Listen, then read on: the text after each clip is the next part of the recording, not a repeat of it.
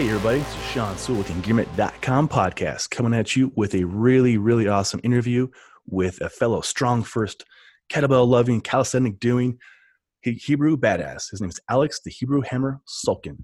Welcome to the show, Alex. Thank you for having me. I like that Hebrew badass. I might actually have to just change the name if Warner Brothers decides that I can't use Hebrew Hammer or Miramax or whatever it was. Or DC. No, exactly. Or DC, yeah. whatever he's a hero well, through. I will advocate for you, Alex. we go. We'll appreciate go this. Ab- absolutely. So, um, Alex and I have a lot of common interest, and I think the funniest one that people will gather right off the bat is uh, Alex lives in Omaha. And so, Alex, what brought you to Omaha in the first place? Well, I was uh, born and raised in Omaha. Actually, I um, yeah, born and raised in Omaha.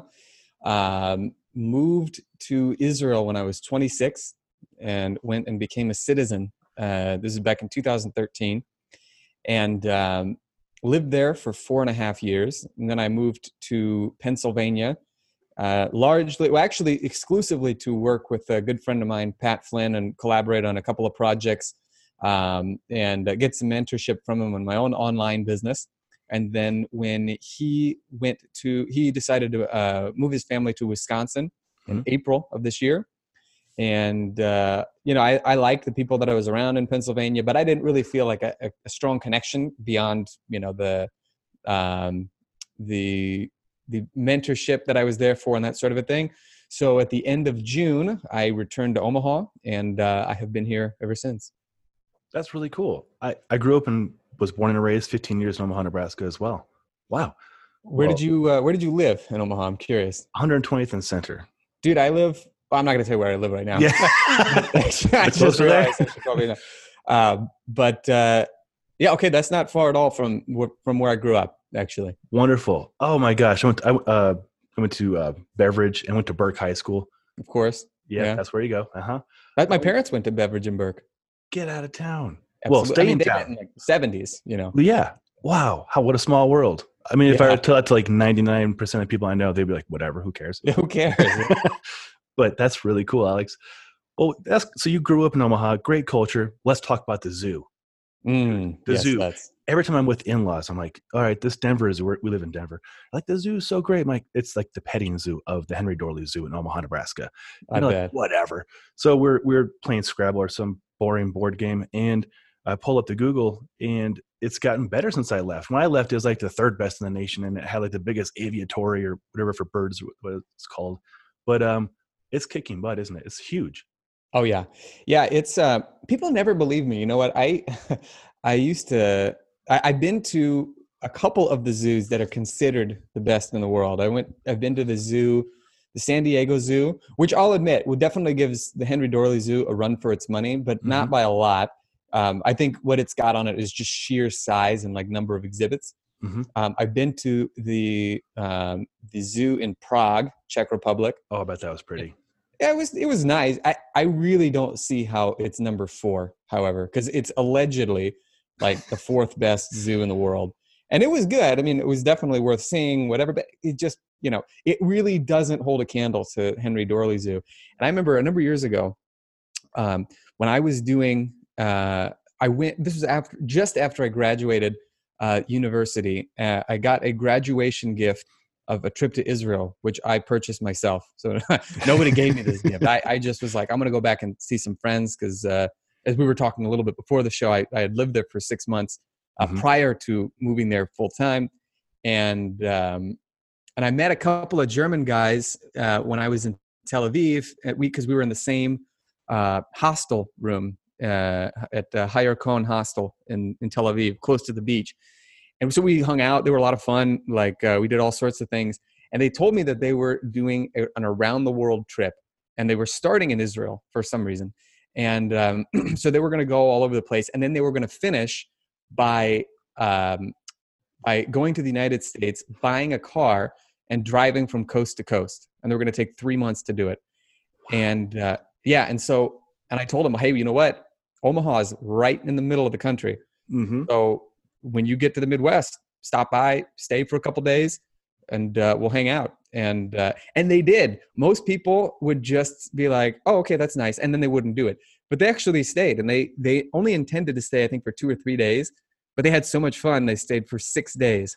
Uh, and one of the things that I was like, like you can't leave here unless you've done is see the Henry Doorly Zoo. There it is. So- I took them to the zoo, and uh, and this sounds, you know, if you've never been to the Henry Doorly Zoo, this sounds like such a. You're like, oh, that's probably the only cool thing to do in Omaha.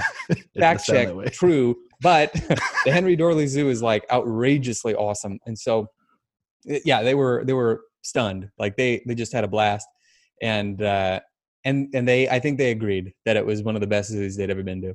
That's a great story. Oh, that's so cool. Um, that they even came and visited you, and were so enthralled with you more than anything, and Omaha. Sure. They stayed for six days.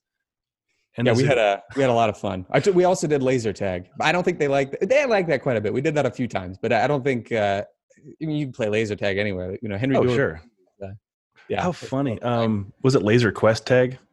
I don't remember actually. It was um, it was it was a heck of a workout. I'll tell you that because I Right. remember like lots of obstacles we had to jump around and stuff like that. And um, this was it very well could have been. It was a, uh, a place in like kind of around the Midtown Omaha area. It was uh, like off 72nd Dodge, a little bit past. Oh, sure. Yeah. Oh, memories. I know right where that's at. Yeah. The reason I ask is because uh, I train data scientist on Monday evenings. Fascinating Yeah. person, loquacious, polysyllabic words. Right. His big thing is Laser Quest, and I was like, "Are you a super dork? I love it, but like," and he's like, "Yeah, there's multiple levels and like the obstacle course component and the strategery of all that. Pagery. Strategery, yeah, George Bush word. yeah, Yeah, I think it was Laser Quest then because I do remember. In fact, we had like, but it, it was really strange is there were rarely ever anybody else there because we went like three or four times, and I think uh, sometimes it was just the three of us. Other times there were you know a few other people, but it was definitely multi-level. It wasn't just Yeah. one floor, so it might have been Laser Quest. Yeah, sweet. I'll go with that. Um, my my person, my student will appreciate hearing that Laser Quest is good in Omaha too. So go Yes, take his sister yeah, visit tell the zoo. come to the zoo and then play. La- now I don't know if the Laser Quest thing is still there. It, there, there have to be places. There has to be. You're. Yeah, Yeah. I don't know if the same one is there. In any case. Well, fair enough. Yeah. Well, um, last topic on the zoo. What's your favorite exhibit at the zoo? Exhibits. I know. I have to say the rainforest actually. be- you know, It's so cool, right? Like the world's biggest indoor rainforest. yeah, um, it has to be that because you know something. Um, I think the first of all, when you go in there, it you really feel like you're in a tropical locale. Like there's Mhm. nothing about it apart from uh, you know the obvious stuff like the pathways or whatever that would indicate to you that it's not like you know the real deal. I mean, they have Mhm. the animals from you know from Africa, Asia, India. Um, it's really really cool. And I remember when it opened up, and I would think it was like '91 or '92. Um, it was like big news, like all Oh, over yeah. the place. It was. I think that might very well be what what really transformed the zoo into like one of the best in the nation, or Yeah. the best in the world, really. Yeah, and the, Um, the exhibit before that that was huge was the uh, aviatory, right? You walk in, the birds are just everywhere. Yeah, uh, and that's still there. And I think the word is uh, aviary. If I'm not Aviary. I've been saying it wrong Just for so you know, 25 I years. I, I need to be corrected when I misspeak. and I hate, you know what? Though, and I, I, I used to be a real like grammar dork, and I would correct people all the time. And and uh, periodically it comes back up, and this is an instance where it came back up. But the the aviary is still there, still amazing. I mean, I haven't been to the Henry Doorly Zoo in a good couple of years, sure. but um, but yeah, that that place is really cool actually. So I and then they've got the Desert Dome, which I think is awesome. I haven't been there yet. Oh, That's okay. Well, they yeah, this opened. I want to say 2011, maybe 2012. I'm not sure. And I feel like it has to have been since then. Well, next time you come to Omaha, you have to go back to the Henry Doorly Zoo and check out the Desert Dome. Um, it's similar. It's basically like the the rainforest, Mhm. but uh, with the different deserts throughout the world. Like again, Africa, Asia, oh, that's cool. um, you know, and other places like that. And so they've, they've recreated like the, the locales, the, the temperature, the, uh, of course, the animals, stuff like Mhm. that. It's, it's pretty amazing. Oh, that's really cool. Well, I've been advocating to take a family trip. We have nieces, uh, five, four, one, and and in two weeks we'll have a fourth one. And I'm my Mhm. plan is to get them out there next couple of years and take the train out there and just live it up. See what Yeah, that would be a blast, man. for sure. Well, thanks for validating that. All right. Well, let's talk about you uh, a little My more favorite than the zoo. Exactly. Everybody's favorite topic. Yeah. Um, so the go-to questions. You grew up in Omaha, um, Mm-hmm. and then you you spent four years plus over in Israel. What was it like living in Israel? That's awesome. Yeah. Israel's very cool. You know, the I have to say the great one of the the great perks about living there was I got like mad street cred from everybody because they thought I was just so tough for living in this Mhm. quote unquote war zone. It, Mhm. it is not a war zone. Um, I had a lot of friends, uh, not a lot. I had a couple of friends from the U.S. who visited, either because they intended to or um, or otherwise. Like uh, I had a friend uh, who came in 2016, and he's like, I got to admit, this is nothing like what I expected. You know, like he just had so much fun, and uh, you know, I, I toured through Tel Aviv. I took him to. I was living in Jerusalem most of Mhm. the time, so. Um, we, you know, I took him through the old city of Jerusalem. You know, some of the I, through the marketplace. Mhm. Yeah, Israel is a really incredible country. Um, I I loved it there, even and it was not easy because like people forget how easy. People don't even know. They don't realize how easy life is in the U.S. Mhm. Um, you know, in Israel, it's like it's tough for pretty much everybody, just because it's like you know, cost of living is high, amount of money that people make uh, isn't necessarily very high. So that's really the bigger challenge of living there. It's not, you know, again, people you'll get mad street cred if you live there because people will think you live in, you know, some hostile territory. But uh, no, but the reality is, it's it's like beautiful. You've got like every uh, every type of of locale you could hope for. You've got beach, Mhm. you've got snow-capped mountains, you've got desert, You have got mountains? uh, you've got uh, wide open plains, you've got uh, all sorts of stuff. You know, from top to bottom, uh, it's just such a cool country. I didn't know about the mountains. Oh, Yeah, I, I like yeah, mountains. Mount Hermon. it's uh, yeah. So you should totally go and bring your bring your snowboard. I will. Oh my gosh. Well, I, I have a gym inside a Jewish law firm, Brownstein Hyatt Farber Schreck here in Denver. And in the mornings, I train group classes. And uh, one of the attorneys, um, he went back to Tel Aviv to visit family and for other religious purposes. And he says the closest city it reminds him of is Miami, Florida. Mm. And um, because he went to clubs, and I said DJ, so it's easy way for him to reference it to me was, you know, Tel Aviv was like the nightlife of Miami, young people and, you know, tropical and all this great stuff. Is that true? Yeah. I would say so. Yeah. I mean, I've been to my I I think it's a little bit more palatable than Miami because I've been to Miami. I liked Yeah. Miami actually. I remember uh, when I went there. This was one month before my RKC. Actually, Oh, boy. went there with some friends, and um, we met up. Most of the time, we spent in Fort Lauderdale, or as Yep. I like to call it, Fort Liquordale. For sure. so, but we took a, a drive to Miami. I think it was probably about forty-five minutes, and um, I loved it. I thought it was so cool. And Mhm. you know, but the thing is, I couldn't have imagined living there. Like, I could imagine. I, I kind of thought like a scenario in my head. You know, like if I were a year or two younger, you know, had just finished college, just wanted to take spend like take a year off and just like cut loose before you know getting a job or like a real career. I would totally live in Miami, like work as a waiter on the beach. Oh, you know, yes. just South Beach? you know, spend your nights, you know, partying, Yeah. spend your days waiting tables or whatever, and just like kick back. Um, I, in many ways, you do the same thing in Tel Aviv, actually, Sure. because you see plenty of people who who do that. Um, I think the the cool thing about Tel Aviv is, uh, I get the impression Miami is not necessarily safe everywhere you go. No. Um, Tel Aviv is different because even in places where it's not like the best part of town, like you walk through there, and I never really felt like I was in any sort of danger. I mean, the truth is actually every place in Israel is like that, just about.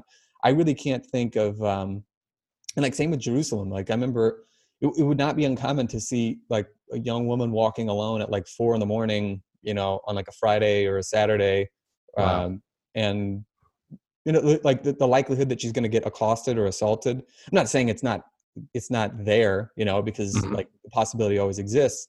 But uh, most of the most of the people I've talked to, you know, women, men, told me the same thing. They you know they feel no fear about walking alone late at night. That's um, really encouraging. I, I, I spent time in South Beach, Miami, and like you, I could probably last three days there before I lose all control. Probably wind up with STD and no money. Even if it was completely like by accident, you know. Uh, just, uh, exactly. yeah. I uh, I was DJing there uh, as a winter music conference. So it's like this epicenter of like where DJs in this hemisphere go to party. And there's like this ultra festival, it's like ultra rave. But every hotel on that um, South Beach, like uh, that street is a college, I think. It's like this Art Deco kind of Cuban looking area. And I'm I'm DJing. There's there's Sasha. There's Sasha's father doing whatever he's doing, and um, everybody's partying. And like that's Mm. fun and all, especially if you're mid twenties. I'm 40, almost 41. I would not go back. No. But I, you know what? I'm I'm uh, in my early 30s, and I'm like, if I'm not in bed by like 10 30 max, I'm like, you- I'm getting stressed out. You're I'm like, partying, man. I'm eight I thirty. need eight hours, dude.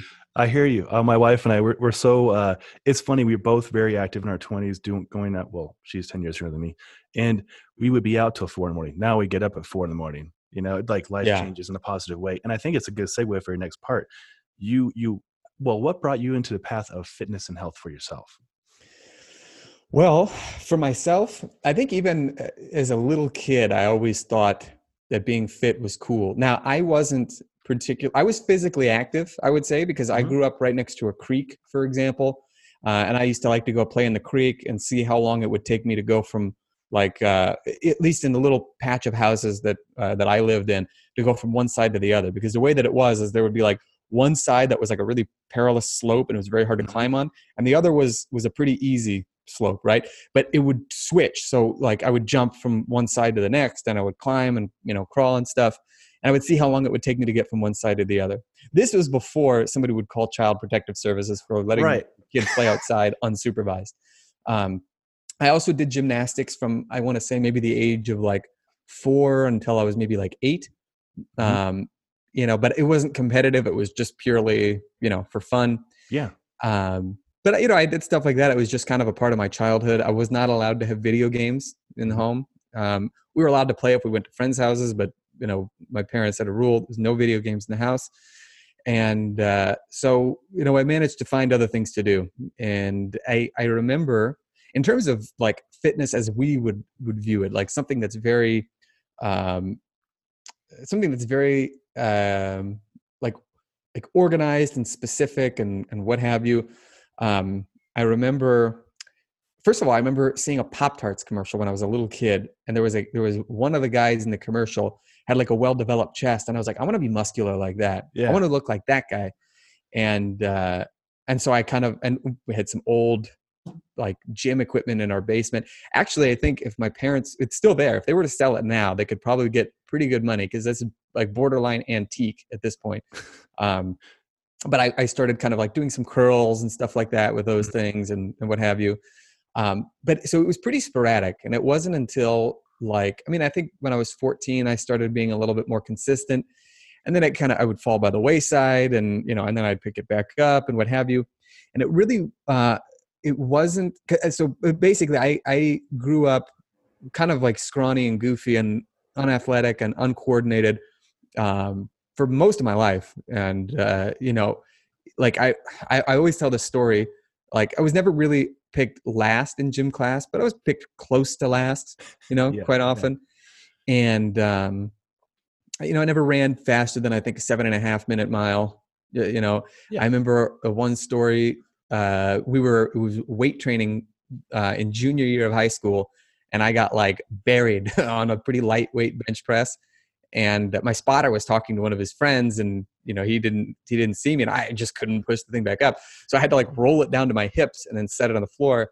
And the gym teacher like screamed at him from across the room. And our gym teacher Yeah. was not a small dude. I mean, he was like I don't know how much he he had to have been at least 250, 260, like Wow. muscle Yeah. and like and hate in this case because he was so mad at this guy and he yelled at him like you're supposed to be watching him you know you're like what are you doing so like all weights were down nobody was talking everybody was looking over at us and my spotting partner had like a beat red face mumbled something under his breath I, he wasn't mad at me he was he was embarrassed at having been called out Yeah. but, but I felt totally ashamed. You know, I was like, I, sh- you know, I, and I to this day I don't know how much was on the bar. I mean, it had it couldn't have been more than like like a broomstick with a couple of bagels on each. it was not a lot. Um, and uh, you know, and I think when that happens to people, they kind of think, you know, maybe this whole strength and fitness thing, like everybody else, it seems to be so natural for them. They just Mhm. get it. And and for me, like I just didn't get it. Like I wanted to, but it just never really connected with me. And so uh, when I turned uh, 19, uh, a friend of mine was really he he, uh, brought, he invited me over to his apartment. He's like, "Dude, we got to watch this martial arts movie called Ong Bak, the Thai Warrior." And I was Mhm. like, "Okay." So it's starring Tony Jaa, this Thai actor.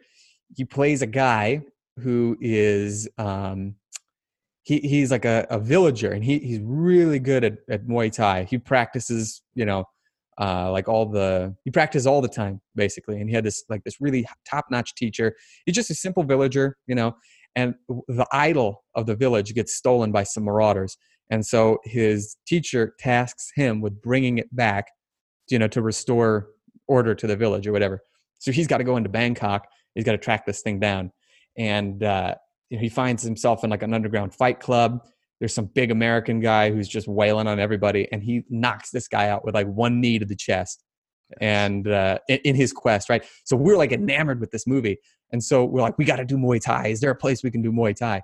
Well, it turns out there is. There's a there's in in, in fact, it's not just any Muay Thai school. The the owner is a guy named Mick Doyle, and the, it's still there actually. Um, it's uh, uh, Mick Doyle's Martial Arts Center, and uh, and Mick Doyle was was no average Joe. He's uh, an Irish immigrant who uh, I think he came to Omaha when he was like 18 and uh, opened up a like a martial arts school. He's got he got at a younger age he got black belts in like karate and taekwondo, um, but he also studied, I believe, in London under Master Toddy, who's like who's like a champion builder for Muay Thai. And Mick became a two-time world kickboxing champion Oh, wow. And he he's right there in Omaha. And so I remember now at the time I thought, well, this must be like a chain of gyms because there's no way that, that like a, a, dude this awesome it just right. lives in Omaha. So my friend Trevor and I we went and went to the school because we were interested in starting classes. This was in 2006 to give okay. you know give some perspective. And um and sure enough, he was behind the desk. I was like a little bit starstruck. You know, I didn't know the guy existed until like two days prior, mm-hmm. but he was just right there. And I, you know, uh, we went there to you know get a tour gave us a tour of the place and we're like well can you know what do we have to do and he's like why don't you come try a free class and see if you know see if it's right for you like it annihilated us man like it was it was tough like i was sore i think for a week and uh, i told trevor i was like we gotta we gotta sign up for this gym man yeah so uh, signed up and i did that for i want to say maybe like a year and a half um, and so martial arts like was something that i wasn't really very good at it but uh, but it was something that i felt like made more sense to me and, and so from there, I started doing some of the stuff that my friend Trevor was doing because he was getting into bodybuilding. So, um, uh, like recreationally, not like professionally. So, you know, he, he, I would watch what he was doing and then he would show me a couple things like, you know, you can you know, try this, like here's, you know, hammer curls for, you know, you know, oh, yeah. your biceps and your, your forearms. You know, here's uh, dumbbell flies, here's dumbbell kickbacks, you know, here, mm-hmm. whatever. So I, you know, I think I don't remember exactly what all of it was, but it had to have been for chest exercises. You know, like what any good, self-respecting young lad would uh, would want to do. Sure. And nothing for the legs because they don't exist. Well, well, you know, for me, I didn't want to get them tired out before Muay Thai, so it didn't make any sense to do anything. oh, well, you have an excuse. right? Yeah, I mean, it was a terrible excuse, but that was that was it. And um, and so the, from there, it kind of started to feel like it made a little more sense to me and it, it had a purpose it wasn't just picking things up and putting them down it was ostensibly to make me better at muay thai um, and then eventually i ended up um, a friend of mine in my university spanish class named drew christensen um, he the funny story about him is he and i were not friends in middle school and high school. I did not like him at all but um, we ended up a few years later being in the same spanish class and you know we really hit it off and uh, we got along great. And um, so he would I, w- I would usually get to, i think the class was at one and i would usually get um, to like the building where it was taking place at around uh, like 1245 and so he was really getting into this thing called kettlebells at mm, the time yeah and i had heard of kettlebells before from this oblique reference there's not even a picture just a reference to what a kettlebell was in a book on Bruce Lee's training methods called The Art of Expressing the Human Body. Uh, and it, cool. it purports to talk about his weight training regimen throughout the years. And Bruce Lee used to train with kettlebells. But what he trained with was a, a handle extension that you'd put on a dumbbell um, from, uh, from a company called Milo that oh, yeah. sold these because kettlebells at this point, if you look at like, for example, uh, Bob Peoples was one of the most famous uh, weight, uh, not weightlifters, but uh, but we'll say like strongman of all time. At, at 180 pounds, he deadlifted, I think, 730 pounds with no wraps, double overhand grip, um, and uh, just like like unbelievable strength. If you know anything about deadlifting, I know paltry little, but I'll tell you that is like practically unheard of. Um, so Wow. at any rate, but he used to train with kettlebells, so you'll see them in his in his training dungeon. But um, so uh, some people in the 50s and 60s knew about kettlebells still, um, but otherwise the only way to train in, in kettlebell style was with this handle extension. hmm So at any rate, he showed me these pictures. It looked nothing like what I had expected because of what I had read. Told me about this this bad mofo named Pavel who used Oh, to heard of him. Yeah. train Spetsnaz, you know Yeah. and uh, and I thought, okay, that's intriguing. Um, he, uh, but I wasn't really like hundred percent interested. And then one day, it was probably it was late March or early April, two thousand eight. He called me over. He's or he called me up and he said, "Hey, do you want to come over and try a kettlebell workout?" And to this day, I don't know why, but I said yes. I said, "Okay, I'll, did. Yeah. I'll do it." And uh, so I drove over there, and he was showing me. I remember he showed me the swing, the clean press, the snatch, and the Turkish get up. And I have no doubt in my mind that we did them in the worst possible technique you could imagine. I love it. But for this was the missing link for me. For me, it felt like that everything now made sense. It was like, you know, this is tough, but it's, uh, but this is what it feels like it should be to lift iron. You know, Mhm. like number one, we're out in his driveway, like we weren't confined to some dingy basement.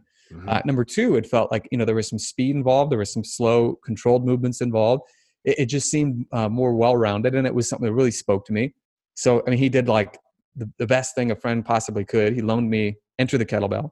He loaned me The Mhm. Naked Warrior, Oh, and he loaned me a 25 pound kettlebell. And uh, and so I started training, and eventually I hired a coach, uh, Scott Stevens, who is still a good friend of mine and uh, still coaching here in Omaha. And uh, the rest is history. That's awesome.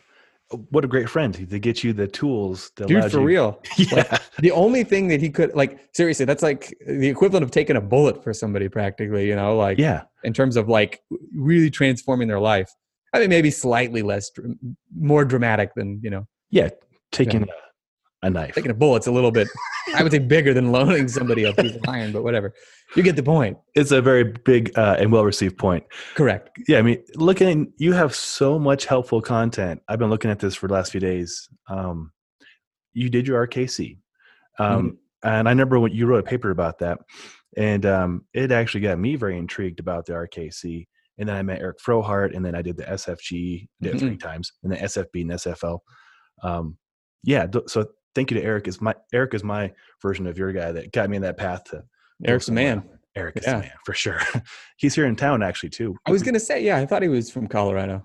Yeah, last time I saw him, we went for a, a hike or a ruck for him uh, on a, a nice little path, by a thousand foot gain, and he had a backpack on with like 50, 60 pounds of dumbbells in it, heart rate monitor on, and never got above 130. While I'm like, you know, catching my breath, and he's Yeah. talking about breathing through his nose and all these amazing, you know, he's got all these great tips. Um, and he's just so humble about it too, and he's just such a badass. Yeah, Eric is a dude where if you don't see him, he sees you. And it might be too late if he doesn't like you. he's he is retired uh, Navy SEAL sniper. You know, That's what I'm talking about, dude. I, yeah, I remember the first SFG.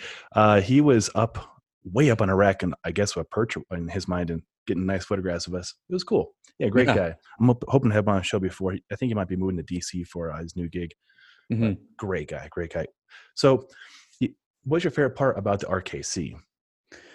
Well, that's a good question because you know my RKC was really a, a monumentous occasion Mhm. um, because for me now when I started training with kettlebells with with uh, Scott Stevens, um, I remember from pretty early on, you know, he was like, "You should consider doing the RKC," and this was Mhm. back in I think 2000. So I started training with him in 2008, and then would meet up with him uh, periodically in 2009. For half of 2009, I was living on a kibbutz in Israel, so um, you know, I had some time to think it over, but he would always say, yeah, you know, I really think you'd be a good RKC. You should sign up for it. But to me, you know, the RKC was like, you know, I'm just not, I'm not good enough for that. Like I, I just, I could never do it. Um, and then oddly enough, the thing that convinced me to become an RKC was uh, I sold Cutco for three months in the summer of 2009. And for people who don't know what Cutco is, uh, it's like the world's finest cutlery. It's a direct sales job and I was, I think, I was about, uh, would have been 23 years old at the time. You know, I had uh, never worked in a job where you had to hear rejection so much. And so learning how to overcome that and learning yeah. also that you're not just selling a product, you're actually selling yourself.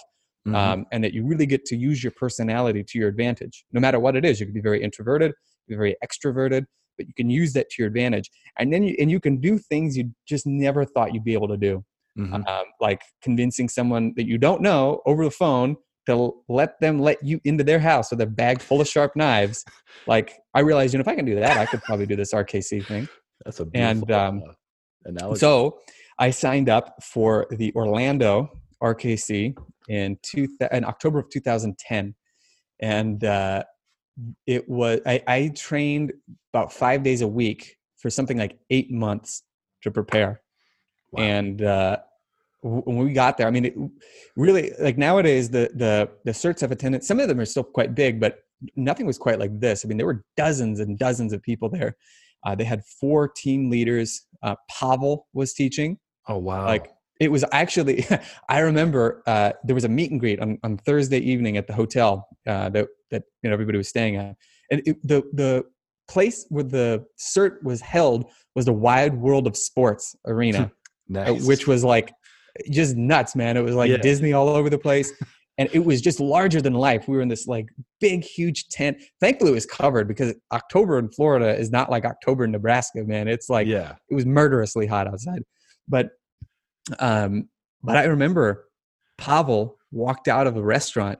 I was sitting talking to this one guy, like, "What do you think it's going to be like?" I heard in the last one, you know, they had to do X, Y, and Z, and we were trading horror stories of things sure. we didn't even go through. And all of a sudden, boom! Like Pavel walks out, like I've never in my life been so starstruck that I literally couldn't say a word. Like I could just like, stare. Like he, you know, he just walked past, mm-hmm. and it, it, was like to me, it would be like I, I, think the only other person that I would have that kind of reaction to now would be like if Arnold Schwarzenegger walked mm-hmm. by. You know, yeah, it was incredible, um, and uh, but the whole workshop, I really do think it was harder than what they do now because I think mm-hmm. back then there was still like a sense of we want to weed out the people who are just not going to be right and they still do that but they do it in different ways now mm-hmm. um, but back then like it was kind of like they almost took it upon themselves to just like you know work you as hard as they could yeah and uh and it was great i mean it was like an experience i'll i'll, I'll never forget but I, I think my one of my favorite parts there are a couple so i would say in terms of uh in terms of workout well the snatch test is a good example because back in those days you had to do it first. And for people who aren't familiar with the snatch test, are, are people your your listeners probably understand? I, I think they do. We can revisit that. I mean, so in your case for RKC, was it yeah. Uh, 24 kilos for you, or was it based upon your body weight a little differently and repetitions differently? 24 kilos, man. And I weighed like a buck 55, like so. Ooh, that's rough. Yeah, it was murder. So uh, I managed, but it was, but I was also not as strong back then. I was unbelievably conditioned, mm-hmm. um, but not as strong. And so the the conditioning for the snatch test wasn't the issue. It was the it was the strength more than anything, and the ability mm-hmm. to you know keep putting the weight overhead, uh, you know, for all those reps.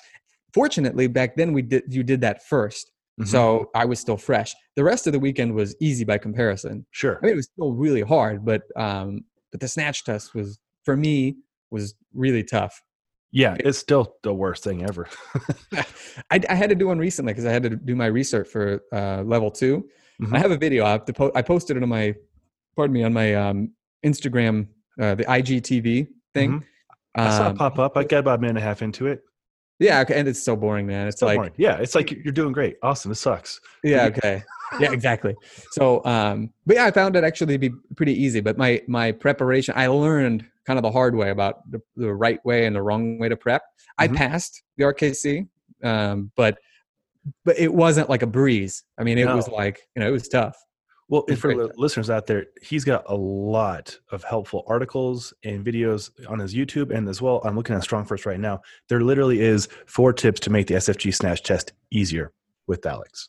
Bingo! If you follow yeah. that, I've I've had people email me uh, and say, "Hey, I did that, and like my snatch test was a breeze." So right. it's not it's not BS. Like it that will really make your snatch test a heck of a lot easier. Mm-hmm. And I believe in that article, I've read a lot of your stuff, but I want don't want to misspeak. Is that the double breath technique in there too? Double breath technique is in there, um, and that's something that I learned from the great and powerful Dave Whitley. Um, oh yeah, Dave. Whit- I have his book, uh, Superhuman. Superhuman You, yeah. Yeah. If you he's I think he's still doing a deal where if you order it, all you do is pay for shipping. Yep, and he Uh, autographs it for five bucks, I think. Yeah, and he autographs it, man. And, and it's Dave's awesome. I had him on my podcast and he's just like knowledge bomb central. I mean, one of the one of the things that was really great about him, I, I did a um, it was the first ever flexible steel workshop in Ooh, yeah. 2012. And um, Jon Engum, I have to brag a little bit because uh, Jon Engum asked me if I would come down and be his assistant for the flexibility portion. Nice. So back then, what it was was, uh, and if you've never heard of John Engum, shame on you. And if you've never Yeah, heard of flexible steel, I'll put a link to John. yes, uh, flexible steel is awesome. It's uh, one of the best programs uh, and best systems out there for increasing your flexibility.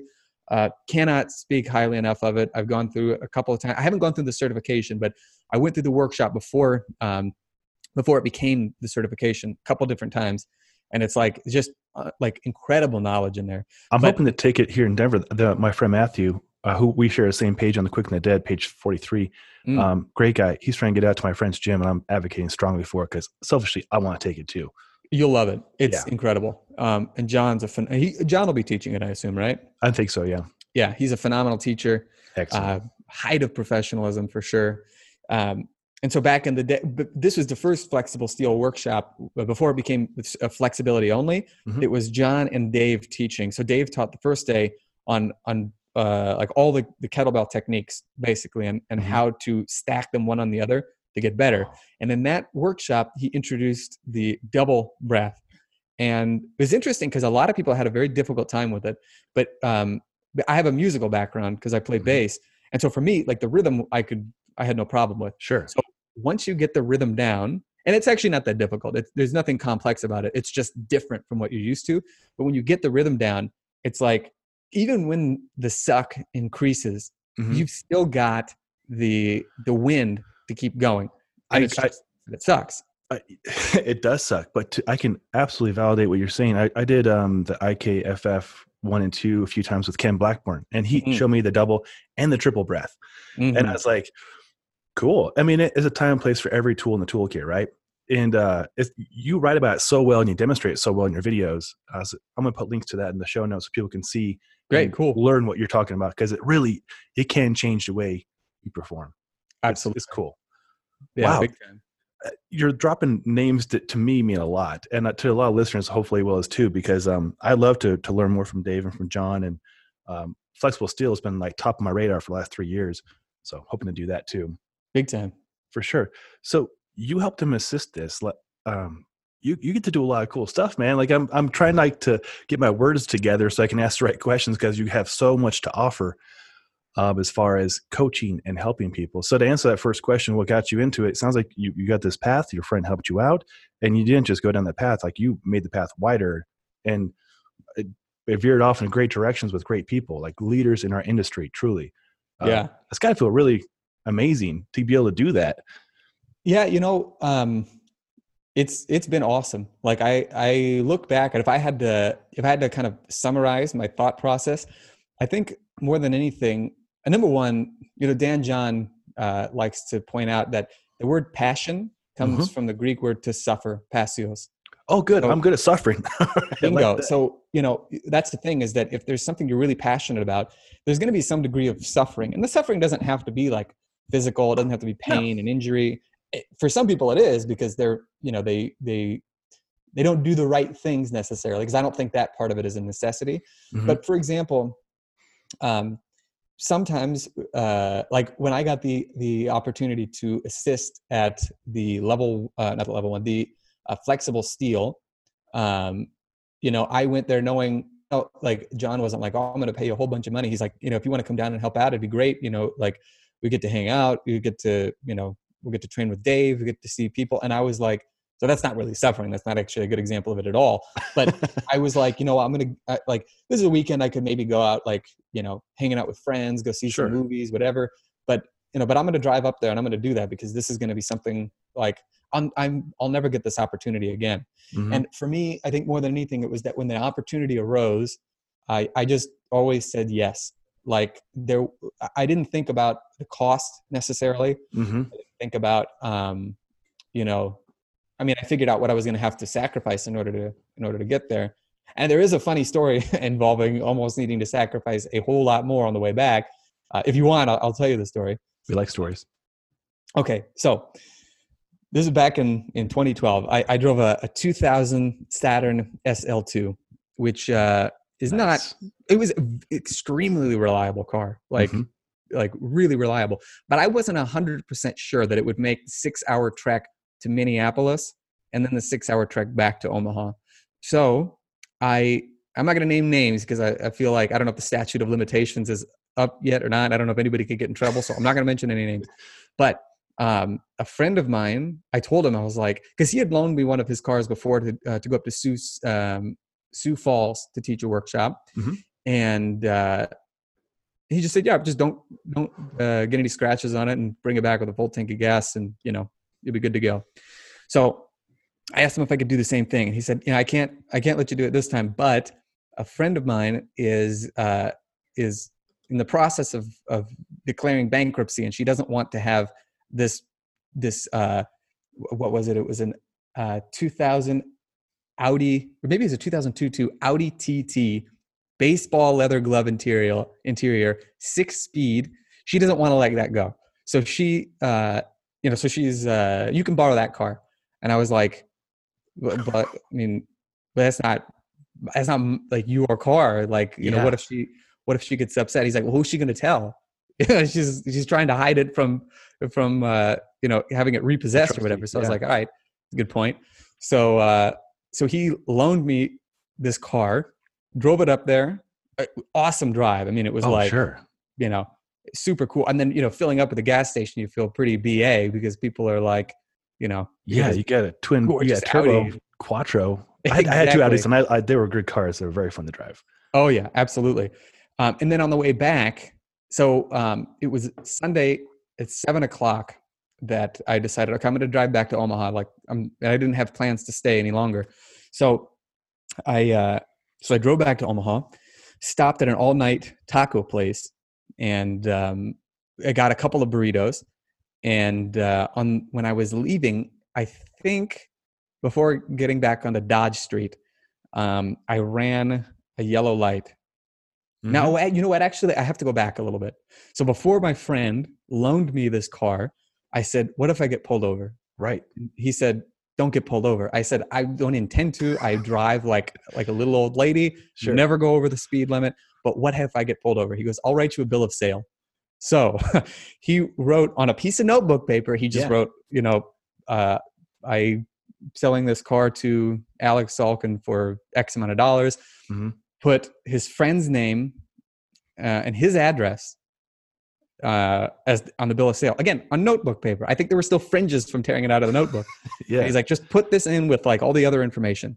Now, here's the other thing: is that this car had a uh, out of date license plates. I think they, I think they'd Oh. expired in like 2002, and this was 2012.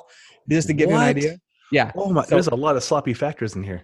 Oh yeah. So uh, the, the person who owned this car, um, uh, a friend of uh, a friend of theirs had to had to transport it from California, meaning Mhm. like drove it from California to Omaha. Um, but it was in a garage the whole time, and so it was just never, almost never driven. Mhm. And so I put my Saturn plates on it so that it would at least Oh. have some updated oh plates. no. So it- now, I, to me, that sounded like a good idea. Like I I didn't did- realize what I was doing was so illegal, and so yeah. so uh, anyway, fast forward to driving home. It's 1 a.m. Uh-huh. right? Uh-huh. And it's on a on a Sunday. So the cops are probably still thinking, "Hey, you know, we can hit, we can get somebody for drunk driving or whatever. Sure. So anyway, I, I think I went through this yellow light, and this cop started following me, and I was like, I'm going to jail. And yeah. this was the only time in my life, like my blood literally ran cold. I mean, my entire body felt cold. yeah. It was crazy. So I was like, "Ah, man. So I, I pulled over. Cop gets out of the car and uh, asked me, "Do you want to tell me why you're driving this Audi with Saturn plates on it?" I said, uh, "Well, officer, I uh, uh, just bought the car and there are, uh, the plates were expired, so I just wanted to make sure that it had it had uh, updated plates on it." He said, "Are you aware that it's illegal to put the wrong plates in the car. And I, I was being totally honest. I said, Yeah. honestly, no. I had no idea that it was illegal. Yeah. And he goes, "Let me see your license and registration." So I showed him license and registration Uh-huh. my Saturn. It was all updated, right? And he goes, "When did you say you bought this car?" And I said, "A few days ago." He goes, "A few days ago? Well, where's your bill of sale?" So I was like, "Oh God!" I was like thinking, like to my friend, I was like, "Please, I hope you didn't just send me like a ticket to jail."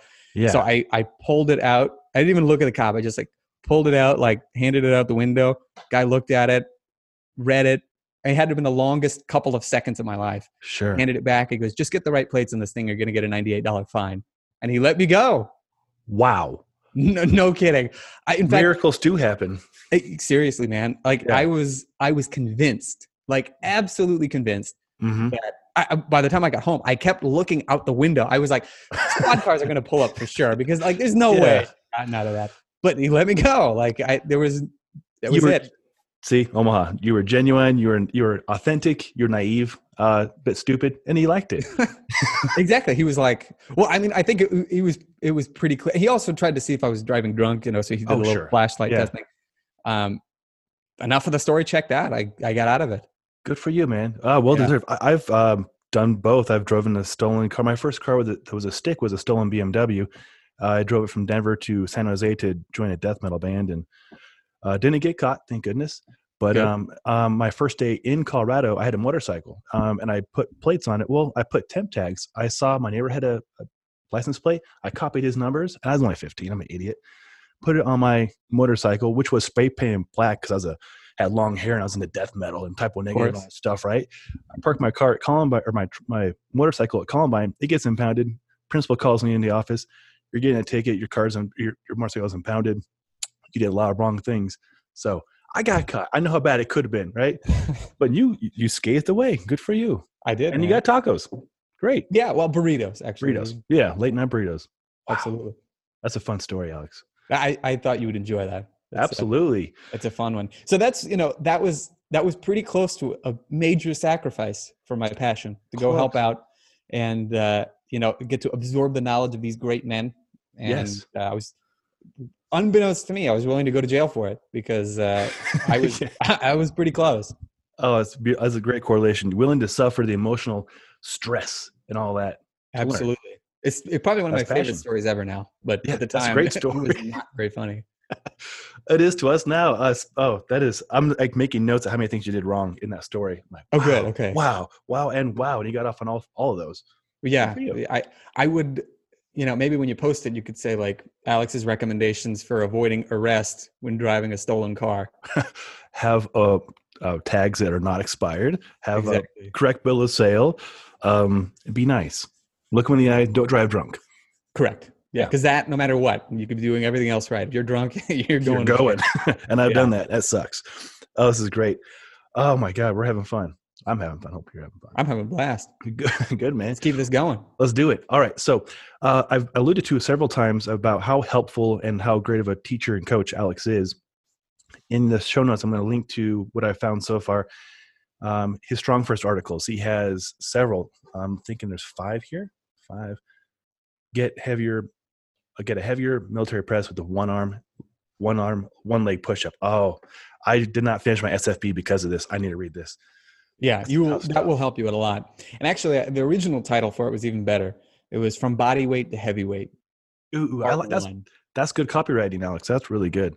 Yeah, Um, I, I love the SFB. Karen Smith is just a fantastic instructor and coach and very kind. And uh, Brian and Roxanne Myers were there, and a lot of people who I've seen later on, like the Strong Endurance, and then most recently the SFB or SFG and SFL.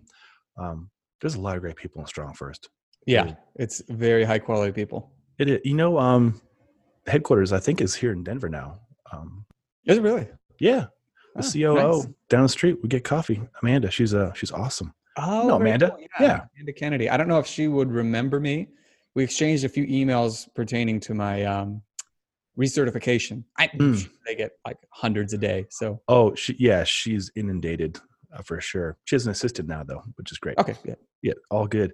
Uh, you have a really active Instagram uh, handle and YouTube channel. You have 2.7 thousand subscribers. That's incredible. not bad. that's really good. That's pretty For- good. That's I'm impressed. For reference, um, the the YouTube channel for Engearment, although it has like three million people coming through it, I only have like 1.7 thousand subscribers. So it goes to show me that you're putting up content that people really appreciate and learn from. Well, thank you. Yeah, I try. that's really cool to see. You're on Twitter. Um, awesome. Twitter, I- I'm not as active on, um, for sure. I, I almost never put up anything fitness related. Yeah, So if, you, if you're really interested in the fitness side of things, the uh, Instagram is almost exclusively fitness. I've lately I've started putting up. I've put up a couple videos of me doing, uh, you know, some stuff that I'm working on with the electric bass. Oh yeah, there you, you got the bass right there. Cool, man. That's right. Oh, but uh, yeah, I'm. should uh, get Pat I'm jam. Yeah, you know, he and I did jam a couple times. The funny thing was is that I uh, I bought a car in twenty. It was uh, July of twenty eighteen, uh, and for, in Omaha, and I drove it back up to Pennsylvania, and I I Mhm. brought my my bass and amp from my parents' place. Uh, and we only ever jammed like a couple times. Like that, we, we had these grandiose plans to jam like on a weekly basis, and it was like two, three times. It's hard to get adults together to do stuff. Yeah, yeah, it is. Uh, it's funny. My my cousins who grew up in Omaha, uh, they're both doctors. One's in engineering, one's in infectious disease, and they both play bass. One of them took it so far as he he did the double bass with the London Symphony Orchestra. He's- Wow. Yeah. And recently at Thanksgiving, I saw them, and I always keep an acoustic guitar in my truck, always, because I just never know when I'm going to pull out and write some music. And so um, we're down in Austin, and there's a bass on the wall, you know, as guitars go, pulls it off the wall, and then they start right into Flea's rendition, uh, you know, um, and like, then he goes Yo Yo Ma, and all this stuff. I'm like, I put my guitar away, just got a beer. I'm like, private concert, this is great.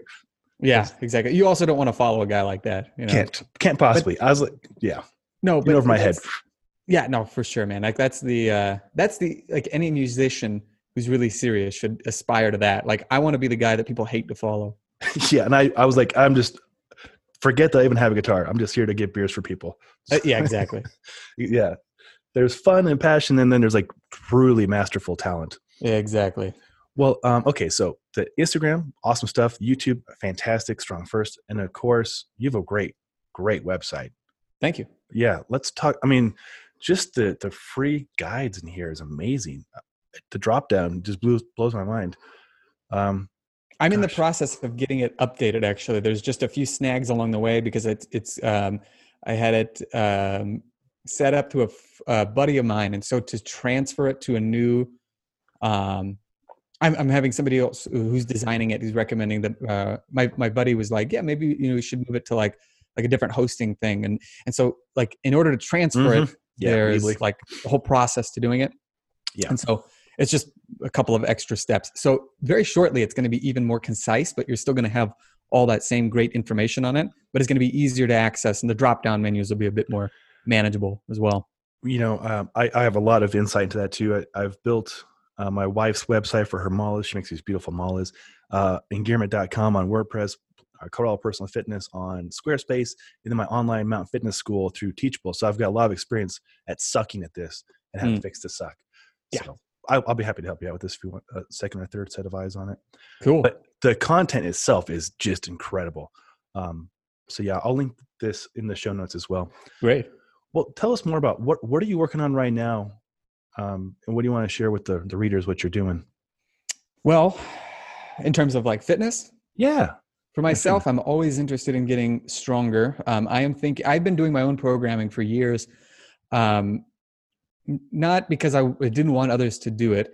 In fact, I, I remember in 2014, um, I uh, I wanted to have Geoff Neupert write me a program to pass my level 2 Mhm. but I think he was very busy at the time, and I he wasn't able to get to the email. So I know I wasn't ignoring because I, I know Mhm. Geoff pretty well. He's a great dude. Uh, but I remember thinking like, you know, time's running out. I got to do something. So from there, I was like, I'm. That's actually the, the uh, that plus a, a combination a combination of doing that plus following Scott Stevens' advice for the snatch test. The snatch test article that I wrote, actually, the the program side of it is uh, uh, was from something that Scott told me. So it's really not even like I took the double breathing from Dave Whitley, right? I, I took the idea of the two minutes on, one minute off, two minutes on for the snatch test thing from uh, Scott, and then I I changed it just slightly, but everything else was from from people who were there before me and who are smarter. The only thing I can really take credit for uh, was having melded it into something that was going to be like the sum of its parts was going to be greater than each of the individual parts. Well Uh, said. yeah.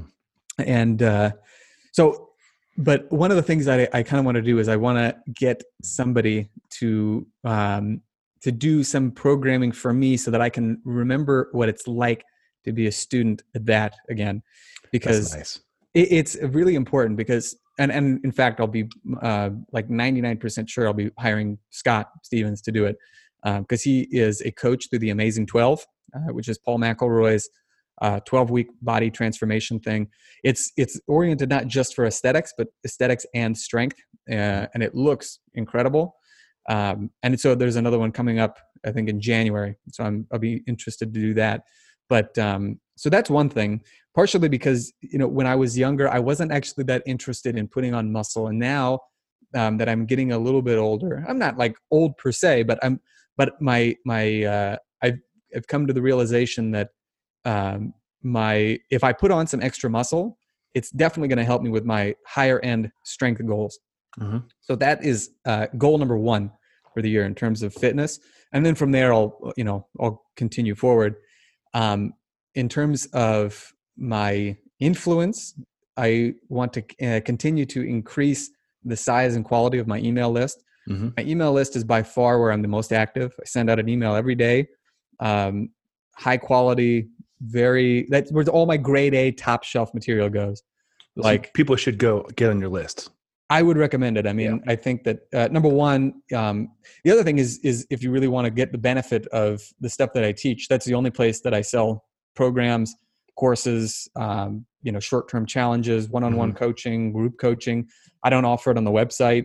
Um, you know, it, it's easier for me to curate who uh, who I work with because I really only want to work with people who are very serious Yeah. you know like anybody can end up on your website and truth be told anybody could end up on your email list but you also have a little bit more of a say in in, in who sticks around um, so uh, yeah i mean if, if you're interested uh, listeners that is where i would go Mhm. um, otherwise again there's tons of great stuff on the on the website i've written articles for uh, strong first i've got another one in the works right now i've uh, written things for original strength as well that Oh, i think you nice. get quite a bit out of um, and uh, and so in terms of what i'm working on yeah it's basically uh, uh, improving my online business so that i can help more serious individuals who are also Mhm. very busy don't have all day to work out don't want complicated hard to follow programs but want stuff that will work. Mhm. um, i'm a really big believer in the old school approaches to things and uh, and not just let's say well first of all kettlebells and calisthenics uh, and original strength they're kind of like my main jams right? But in terms of uh, principles and practices i think that the old school weightlifters old school bodybuilders uh, old school powerlifters uh, you know people like the strongmen obviously. Mhm. um, these are principles that worked under much more precarious conditions because we live uh, as i alluded to earlier you know america uh, and i think the west in general is a very comfortable place to live. Mhm. and so um, it's very easy like we have the luxury now of you know doing a fitness fad that doesn't work. You just kind of waste your money and waste your time. And you know and you're not really out anything because it's not like your your job or your livelihood depends on it. You you just you know sit for most of the day in most people's cases and so um but the way that things worked in the in the olden days was that if something didn't work it just fell by the wayside. So if things had to work in in like in bad conditions. Mm-hmm. so for example if uh um if a, a program didn't work or an exercise didn't really deliver results it just didn't really get done it just kind of got pushed to the side so um and this was with people who had very physically difficult jobs like a good example is John Grimek, who was a bodybuilder who was uh, even stronger than he looked. He, I mean, and he looked really strong. I mean, we were talking about a guy who, even in his 60s, could squat 600 pounds, um, like easily. Um, there's a story of him working out with, uh, with uh, I think, a linebacker from the Philadelphia Eagles. And He's passed away. I think he passed away in the 90s, uh, and while he was 80 or 85, and uh, this Eagles player, I think, was like 30. And so it was a Sunday. Didn't you know? Nobody really wanted to work out with him. Uh, but this Eagles player was like, "Yeah, I'll, I'll get in a workout. What are we going to do?" He's like, "Oh, let's do squats. It's a light day today." So he loads up like 225 on the bar, squats it for like 30 reps, and then he puts up three, he puts 315 in the bar, squats it for like 20, and then he just keeps adding weight till he gets his, his like his top sets of like 600. And the Eagles player's like, I thought you said we're going light today. And he looked at him confused. He's like, We are. Yeah. like, it was just no big deal for him. Um, and so, and this guy worked 12 hour shifts in a, in a steel foundry. So we're talking about like Hard man. Yeah. This dude was harder than coffin nails. Yeah. So, um, really like the old school approaches and of course you know they're made appropriate for for people who you know again they don't necessarily have a ton of time to train you know maybe can't use the same amount of weight but the principles and practices are still there. And that's what i aim to do because i want people to actually uh, make improvements. I you know I'm, not looking to reinvent the wheel. Like i talked about with the, the snatch article for example.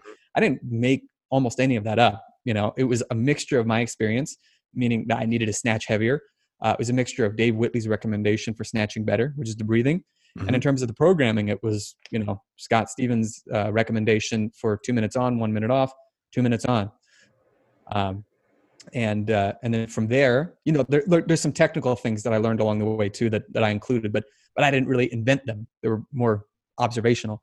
Mhm. Uh, most people don't have the time or the or the energy to look up, you know, how people did that sort of a thing. So converting it into something that helps people now is something I'm very passionate about.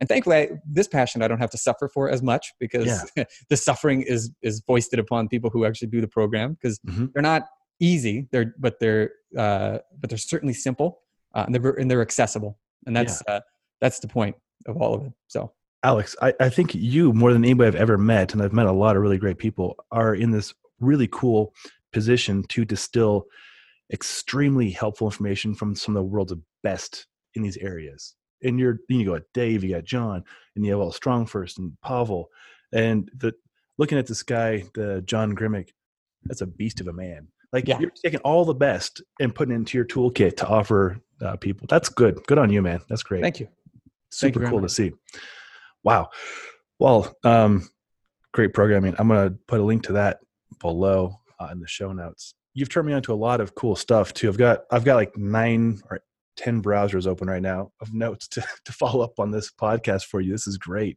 Cool. yeah you turned me on to some really cool stuff here um god there's so much more we could talk about We've got time. I mean, I've got uh, I've got the time. If you want to go and let's do it yeah are interested, Of course they are. It's- You're you're a fascinating person. And um, all right, got the fitness part taken care of. Uh, lived in Israel. How cool. We need to clarify some personal stuff about Alex though. Okay. All right.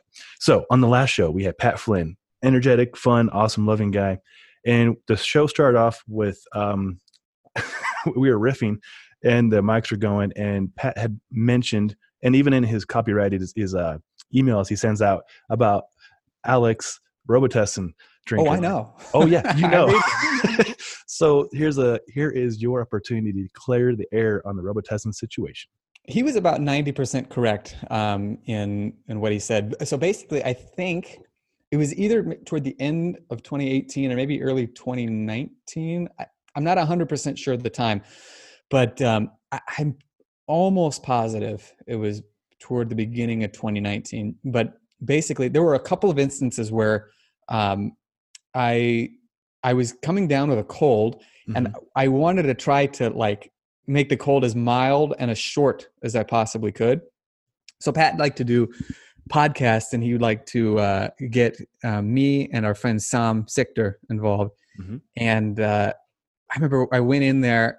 You know, I had like my big black coat on, black hat, black uh, beanie, and um, I asked Sam. I was like, "Do you have any cough medicine by any chance? Because I'm just feeling like I'm coming down with something, man." And I, I like I took a little dose earlier, but you got to do it like a couple times a day.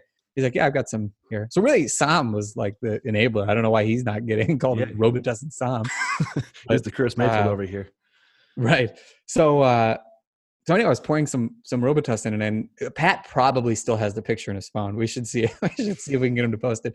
But um, but he took a picture of me as I was pouring it, and I think I looked over at him. Like I probably looked high AF as I was pouring, and I was not high. I was just Mhm. kind of exhausted from you know, Sure. From uh, from having a cold. and so he started calling me Robitussin Alex, like like I had some sort of a bad habit. And so it, be, it became like a routine thing in his emails, saying you know like uh, Robitussin Alex this, Robitussin right. Alex that. And, uh, and I thought it was funny. You know, I was never mm-hmm. I was mm-hmm. never offended. But the but then he he would say it like in podcasts. It'd be like, "We got Robitussin Alex with us today," um, and uh, and it, it, keeps up. I, I remember reading. Uh, I, I was maybe like a week or so ago he posted here's a video I did with Robitussin Alex like last year on this, that, or the other thing. But that's what it comes from. So gotcha. he was about 90% of the way there. I think uh, I think he just left out some of the minor details, but it, that's basically it. Well, sure. So we're going on paper and going on record. You don't advocate drinking Robitussin recreationally. No. In fact, no. I you know it's funny. Like I'm probably as close to a teetotaler as you can imagine. Um, oh yeah. I very rarely drink.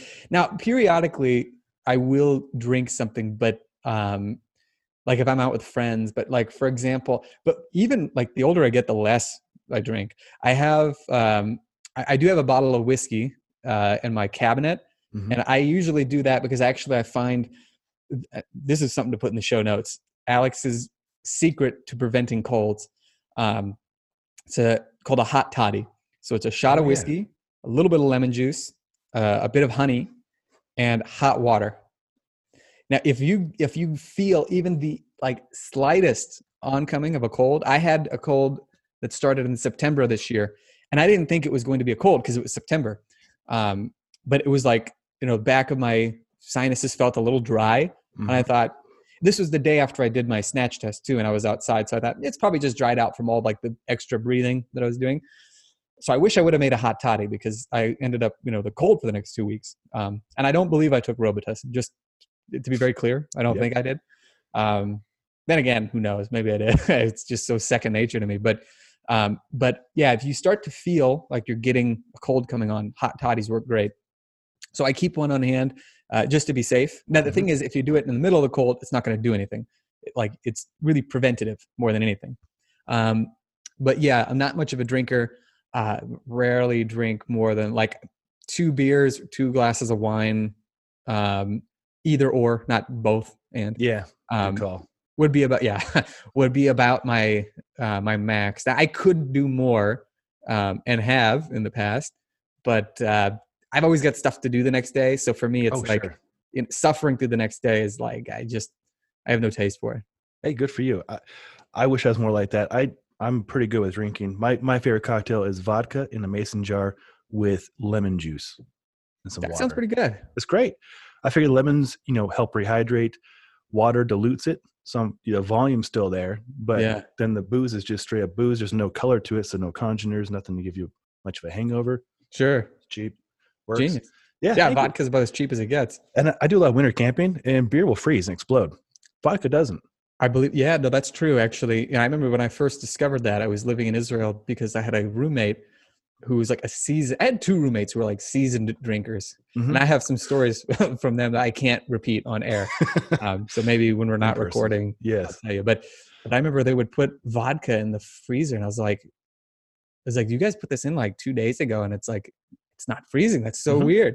So that should give you some idea of like how little I knew about you know the finer points of drinking. But yeah, if you uh, yeah, beer is not a good shot if you want to if you want to go out, you know, camping. No Bring some vodka. Maybe whiskey. Yeah, whiskey or vodka, anything of high alcohol content. Um, I, I, camp at least once a week, usually twice a week, year round, right? So, like this weekend, this Friday will be the winter solstice, shortest day of the year. I love snow. I love mountains. My dogs are super seasoned with this. So, yeah, I always just put vodka, some lemon juice in there, and doesn't freeze, um, doesn't go bad. it's fine. Great. yeah, very, very um, efficient. Absolutely. Yeah, exactly. Um, Gosh, this is good stuff. Well, speaking of uh, what you do day to day, what are some daily habits and routines you have in place?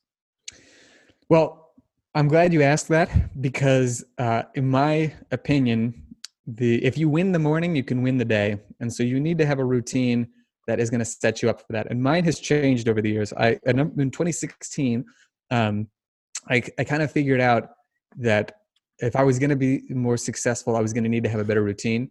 Mm-hmm. So I bought some routine. I don't remember the guy who sold it actually, but it ended up being my routine for a good couple of years. And it was basically like five minutes of something physical. And I, my, for me, it would just be like deep breathing, which mm-hmm. is an mm-hmm. idea I got from Geoff Neupert. um, five minutes of uh, it was like basically body, mind, and spirit. So body, mind would be. Um, I think I would I would go through um, my. I'm kind of drawing a blank of what I did back then, but it was like I I would um, go i think i would i would go through my goals. And actually yeah from think and grow rich there's a recommendation in there to write down you know what you intend to achieve by what date you know to what extent. So i would i would repeat that out loud to myself. Um, and then for spirit i would i remember was really into zig ziglar at the time. He has oh, really got a lot great, of good ones yeah. he's one most motivational speakers i think are suspect because it's like motivation by itself if you change it to good mood that's basically what motivation is and i think that uh, a lot of people do that, rely on that to kind of get through their day as opposed to discipline. But Zig was good because he would he would meld motivation with discipline because mm-hmm. he he for him he you know he would say, for example, positive thinking uh, you know can't make me do X, Y, and Z, but it can help me do what I can do, you know, better, more efficiently, what have you. So it was very realistic and I really liked it. And so I would I would listen to, you know, a portion of one of his talks take some notes. You know, I would go over those things. Ah, and another thing I would do is I would I would say affirmations. There are some very big people who recommend affirmations. One of whom is mm-hmm. Dan Pena, the mm-hmm. the trillion dollar man. He's a guy who's a success coach, um, very foul mouthed. So if you if you are concerned about that sort of thing, definitely don't listen to him. But um, but he made like half a billion dollars in the oil in the oil business years back. Very smart, successful dude. Um, he's big on them. I don't really do them anymore, um, but uh, and it doesn't seem to have had any sort of negative effect. Mm-hmm. But uh, but now what I do for my morning routine is so I wake up, I do five minutes of uh, deep breathing mm-hmm. while I'm listening to a podcast, and uh, so the podcast that I usually listen to is the bensettle.com podcast. If you were in any way interested in email marketing, um, I highly recommend Ben Settle. He's, uh, as far as I'm concerned, he's the best there is. Um, he's uh, got a very dry sense of humor, uh, really listenable podcast, a lot of great stuff in there. Um, uh, but otherwise, listening to something that I think is in line with what your goals are is very important. Mm-hmm. Um, particularly if it's by somebody that you really uh, that you really admire, uh, that you really you know want to emulate. Then um, I what I've started doing recently is some visualization, and I got this idea from uh, well, there's a great probably the best book ever written on the topic of mindset uh, and using it to your advantage is called Psycho-Cybernetics by a guy, by a guy named Maxwell Maltz. Um, he was a plastic surgeon in, uh, in I think the 40s, 50s, and 60s. And one of the things that he noticed was that, and he was a very good plastic surgeon, he noticed that people would come in with a scar or some sort of like a physical deformity on their face that they would want fixed and he said usually within about three weeks, this person displayed like an almost like unbelievable transformation in their in their personality, in their in the way that they dealt with other people. It was like they were a brand new person. And so for him, it was like he was almost like he was giving them a new personality when he did the surgery on them.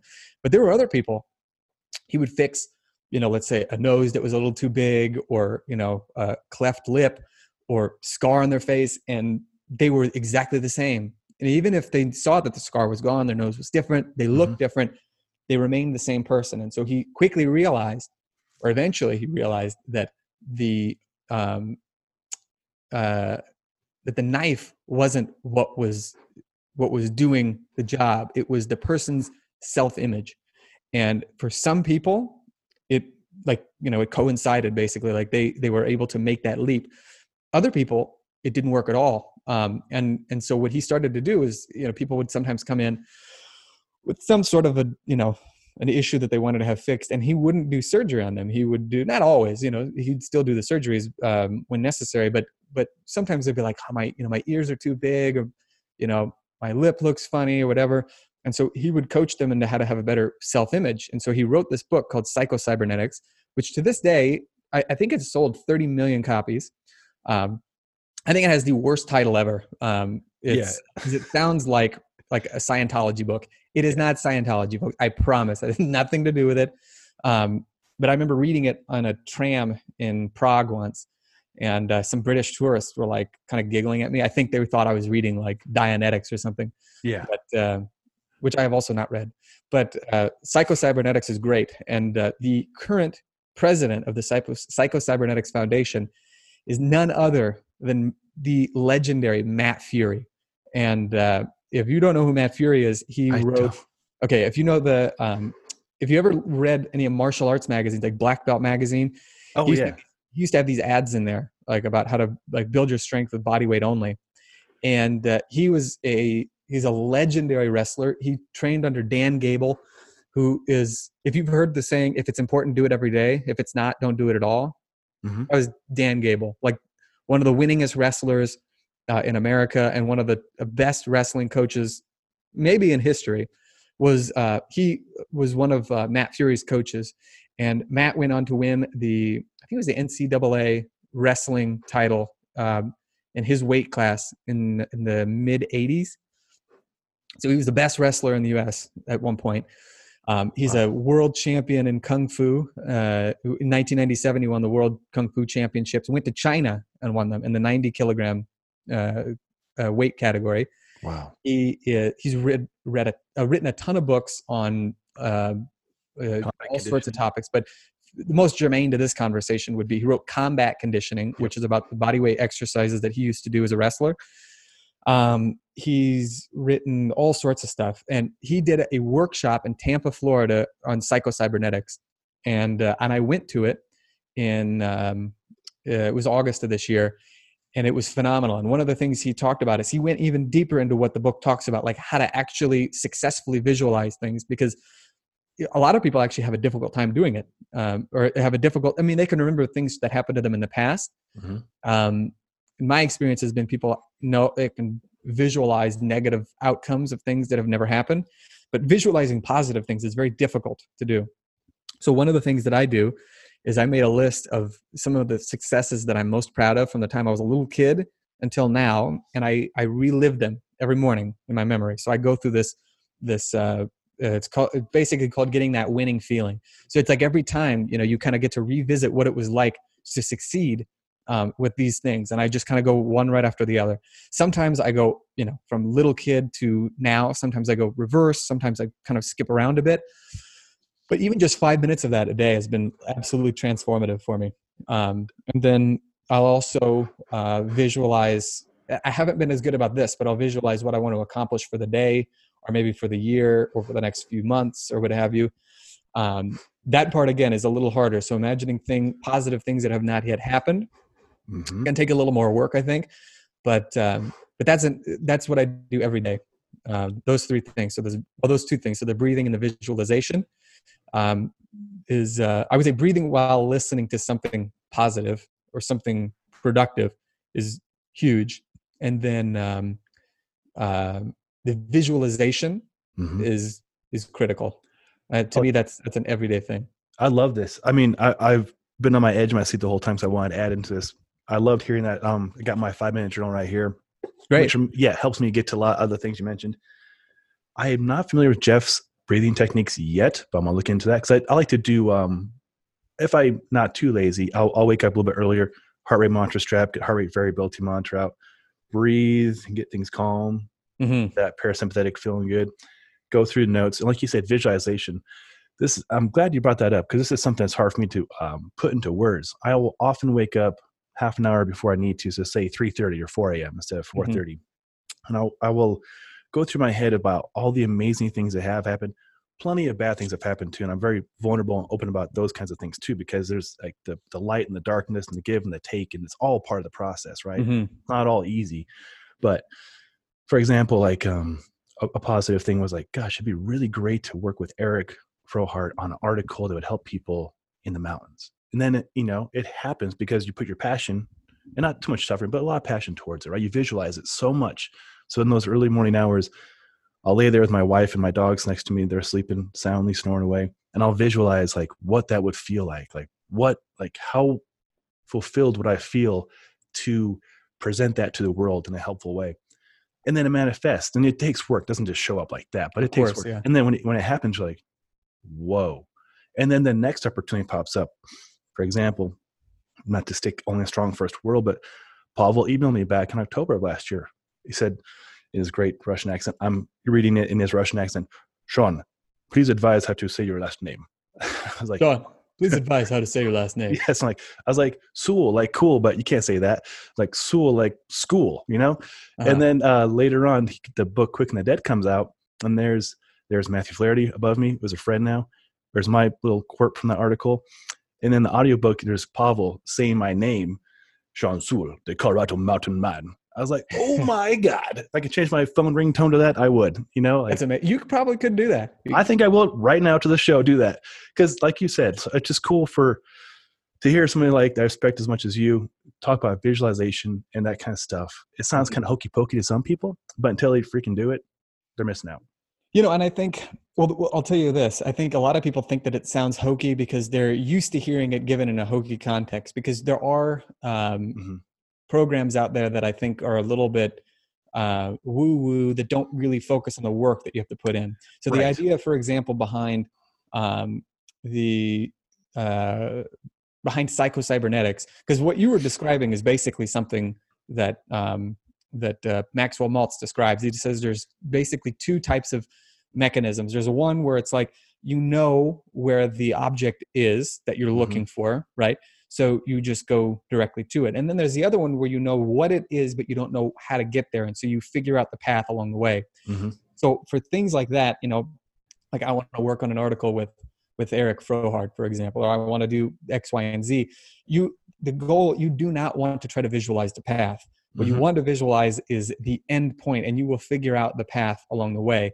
But the thing is, you have to put in the work Yeah. and uh, and and the more you think about it the more your brain really can't tell the difference between an imagined experience and a lived experience and so that's why it's so important to have these these you know visualizations i mean uh, if you've ever this happens to me all the time like i'm a very silly dude so sometimes i'll just think of something really funny and i'll just you know be at my place by myself and i'll just start laughing because i thought of something that is really funny well, Mhm. nobody said it it didn't happen right it was all in my head but but Mhm. the physical response is that i actually will will laugh i've always thought you know wh- whoever the fbi agent is who's assigned to spy on me through my iphone probably thinks i'm crazy because there's nothing going on and i just burst into laughter right Uh, I but the love same that. thing is I, i've noticed this i'm sure this has happened to other people you know you're kind of walking and maybe you're daydreaming Mhm. and then you're maybe remembering something that happened to you you know it could be something fell off a shelf or or something like that and you'll start to react like Mhm. your your body will physically move like i i i do recall very distinctly a number of years ago walking out of a pharmacy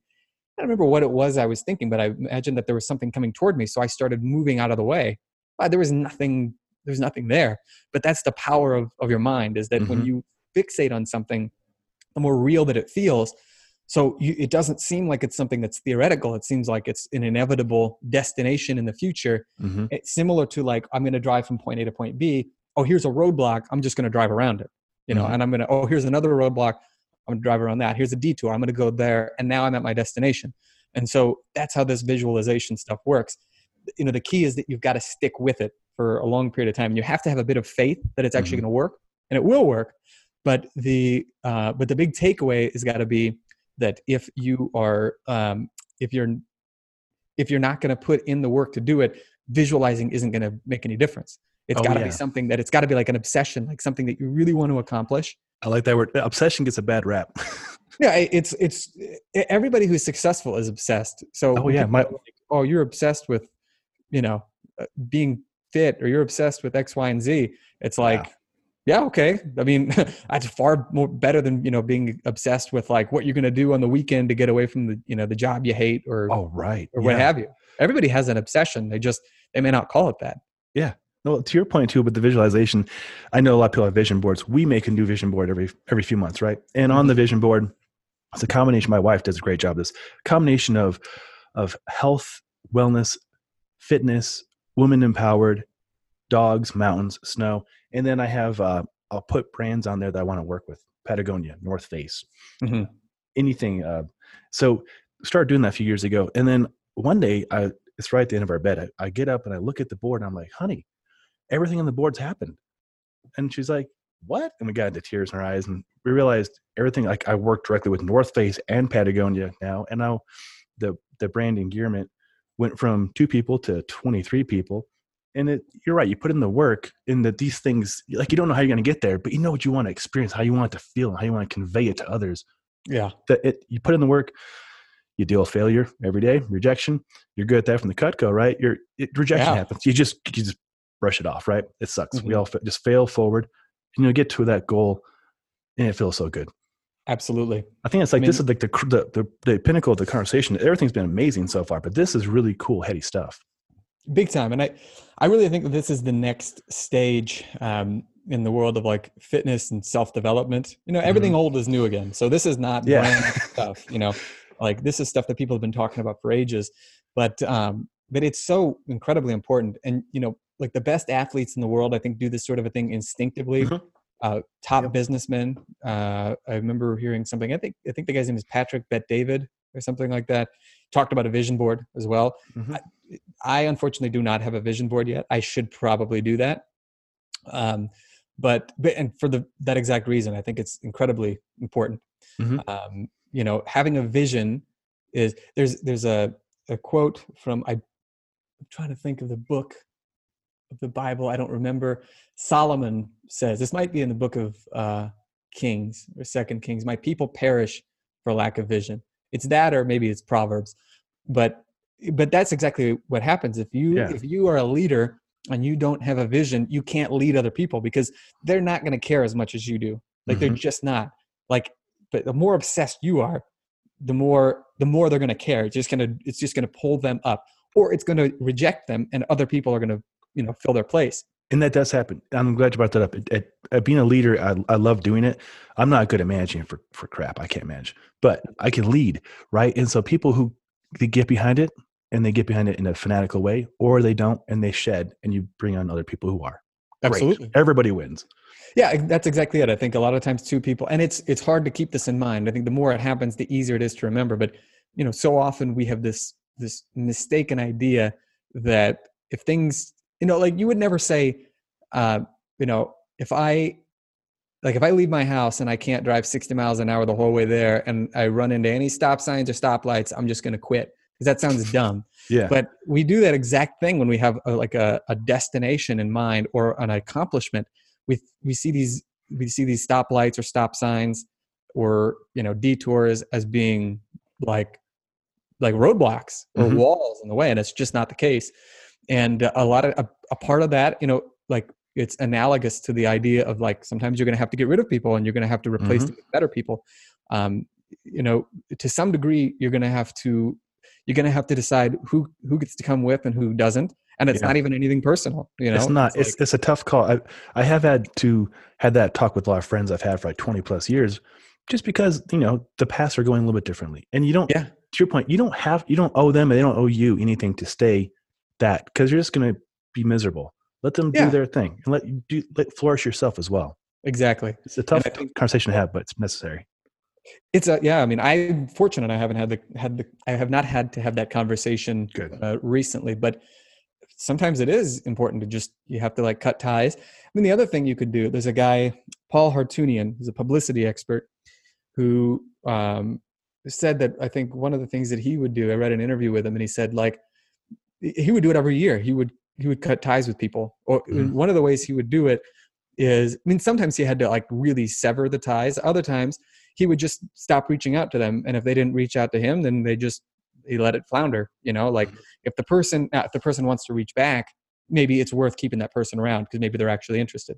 But if they're not going to reach back you just let them go. And i Mhm. think that the older you get you know the more you have to realize that uh, if you're if you're loyalty if you're loyal to a fault that's a real problem because Mhm. it ends up getting misapplied so you know you want to be loyal to the people who work for you but you don't want it to be such that um, you you are now unable to uh, to move forward because you're Mhm. afraid to get rid of them and i think that if you frame things early enough like you know why you're here why i'm here why we're doing this provided that you keep doing this you'll you know you'll still be here but you know if the time comes that you know you need to seek employment elsewhere or you know different friends elsewhere it's nothing personal it's just like i have to do this You know, Right. this this is my uh, this is my vision this is my mission people respect people with a mission if you don't have a mission and you're just floating along in life Complacent. yeah you were like you're probably headed for some for some rocky waters pretty quick. Yeah, Uh, you know, that's a good point. And, and I've been fortunate because I've been I've been through a lot of unique life experiences. Probably a few decades before most people. I've, I've lost all my family, been caretaker during terminal cancers and heart attacks and all this stuff. And it, it- on paper, it looks horrible, but personally, what I've gained from it is um, appreciation for life, appreciation for opportunities, appreciation for every moment, and it, it, it gives you that character and resolve to be resilient. And Yeah. like you said, you see a stop sign or, or a red light, and some people are like, "Oh, game over, bro. That's it. That's my path is done." Like that's temporary. You can go around it. You can build tools to go around it. Yeah. Life will go on. There's a whole lot of life happening around you. And to, about the personal point, there's a really good book my uncle gave me called uh, "The Four Agreements." Um, You probably heard of it. What's it called? The Four Agreements? Yeah, Four Agreements.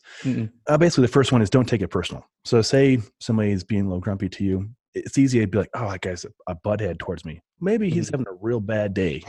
Something's Yeah. going. Don't take it personal, right?"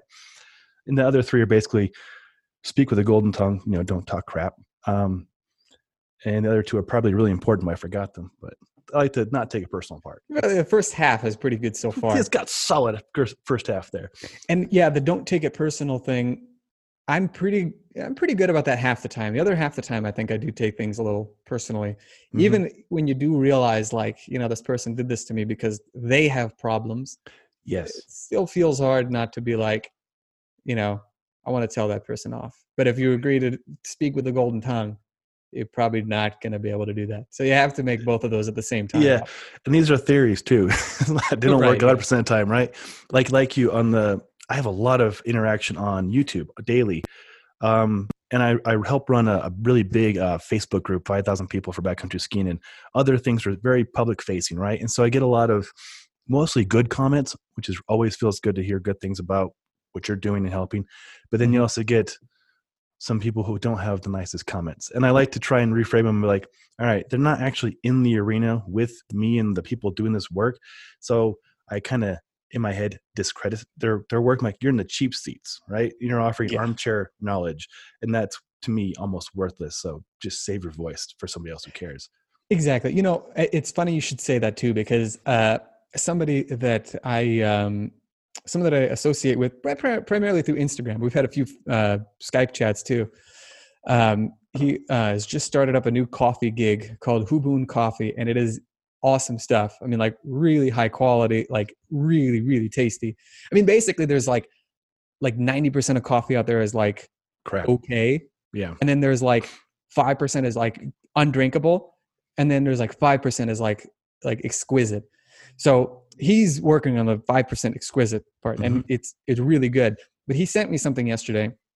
He posted and it's his personal instagram so he can he can post what he wants.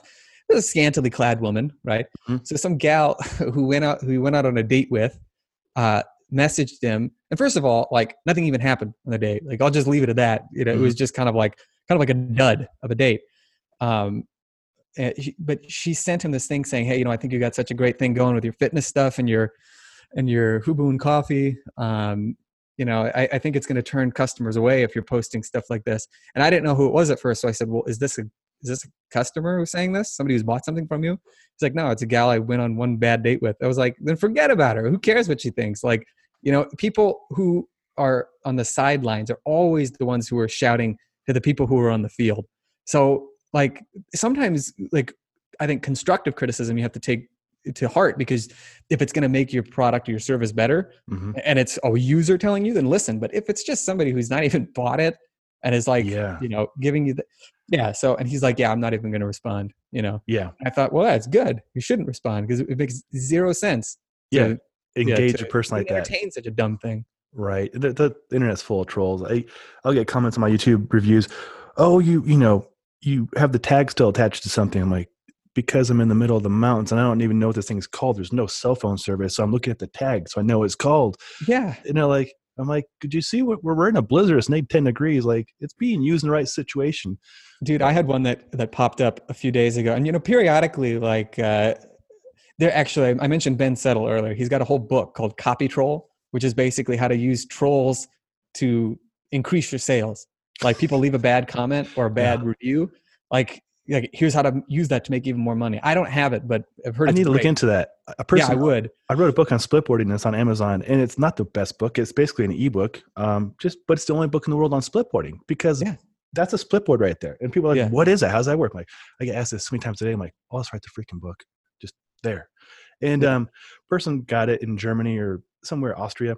He's like, "This is a horrible book. Doesn't you know?" Blah blah blah. I'm like, so I used it as marketing. I'm like, one bad review. Like, Yeah, this guy does not like the mountains or snow or dogs or splitboards. But yeah. You know, you could very easily say something like, "Hey, if you're like, you know, Franz in Austria, you'd better stick with yodeling because this book is not for people who don't want to actually go out and apply what it really like and Yeah, use you it you and like just you know." I had well, yeah. So that would be an example. Again, I don't have the book. He goes into it like great detail on what you can I'm do. looking into this. But I had a I had a comment on, on a YouTube channel. One of my first videos that I'm really proud of. I was I did uh, 20 pistols per leg. This was like 2011. You know, Ooh. when I was still pretty scrawny. Yeah. So somebody wrote a comment, and I, I mean, I don't think he was trying even trying to be rude, but it like you know subconsciously he's trying to explain away my success by saying, "Oh well, you know, he you notice he's in a garage." And the floor often slopes downwards, so he doesn't have like the balance, uh, you know, difficulty. I was like, okay, first of all, you've never been in that garage. I have. There's no slope, and it Yeah. certainly didn't help me with the balance. Like, No. so, so I wrote something back. It was like, it, I mean, if you read it, I sound like I was a little pissed, and I was, but uh, but the main thing is I just wanted to eviscerate this guy for like saying something so stupid, Yeah. and uh, and it's still up. I, I don't if, if as long as he has not erased his comment, his comment plus mine. That sometimes happens. You're like, oh, I had the most witty comeback, and then they erase theirs because Uh, yeah, exactly. I don't think he did because he never even responded. So he, for all I know, he never saw my response. Mhm. But uh, but for people who want to see, you know how I how I shredded the guy, you're more than welcome to. But I I'm gonna give that a read. yeah, give it a shot. But yeah, I mean, otherwise, I usually just troll them back. Like I had I had some my pre- I posted a video of me doing some jerks, and some gal was like, "That's pretty good for a beginner." Somebody who didn't even have any videos on Instagram, like that's pretty good for a beginner, but you should check out so and so. And I was like, "Your troll comment's pretty good for a beginner, but you should check out so and so for like really good That's uh-huh. good. Yeah. So you got to have fun with it, you know, because the You more do. you put yourself out there, the like the the more critics you're gonna find. So you, you, you just gotta, you know, you gotta have a blast with it. You do. Oh, that's so fun to hear from you. And it's true. The more you put yourself out there, the more you can help people. Great. The more Absolutely. you're going to attract people who have issues. Exactly, So exactly. And and these people with issues typically don't have uh, achievements of their own. They don't have like. No. There's nobody who did 21 pistols per leg who's gonna be like, that's pretty good, but you know, it's not 21 pistols. Oh, like, People like that don't leave comments that are negative. They're like, hey, way to go, you know, Yeah. or they just don't say anything. and that's a good characteristic. I think most people I've met who are who are like us, who have gone through um, StrongFirst and stuff, they're strong people, and they use that strength to bring people up. Exactly. That's that's what Exactly. it's there for, not to put people down. I'm reading through some of this Maxwell Maltz quotes, and there's a lot of good ones. If you make friends with yourself, you'll never be alone. That's good. It is on. good. Yeah. Uh, you make mistakes. Mistakes don't make you. That's This probably is- one of the better ones. Yeah. So many that. people think about, and I have known people like this. Like people will will screw up, and they'll be like, like I am this screw up, right? Mm, But like, yeah. or or they will, like he gives a great example of somebody who was a stud, uh, somebody who stuttered, and he said his he said or people who stutter, and they said that like the the kids who get over their stuttering, I believe I could be maybe misquoting this slightly, but I think what he said was that the kids who overcome their stuttering as they get older, their parents will say he stutters or he has a stutter, but the kids who struggle with it for longer, their parents say he is a stutterer or she is a stutterer. Oh, like meaning owning that bad thing. They yeah, you are that thing. Mhm. So, I mean, I think that that's uh like it really it's hard to internalize. You have to kind of experience it. You know, Mhm. like you have to be willing to give yourself another chance. But I mean, so often that's exactly the case. Like these like people will will tell themselves like I'm this, I'm that, I'm Mhm. you know, whatever.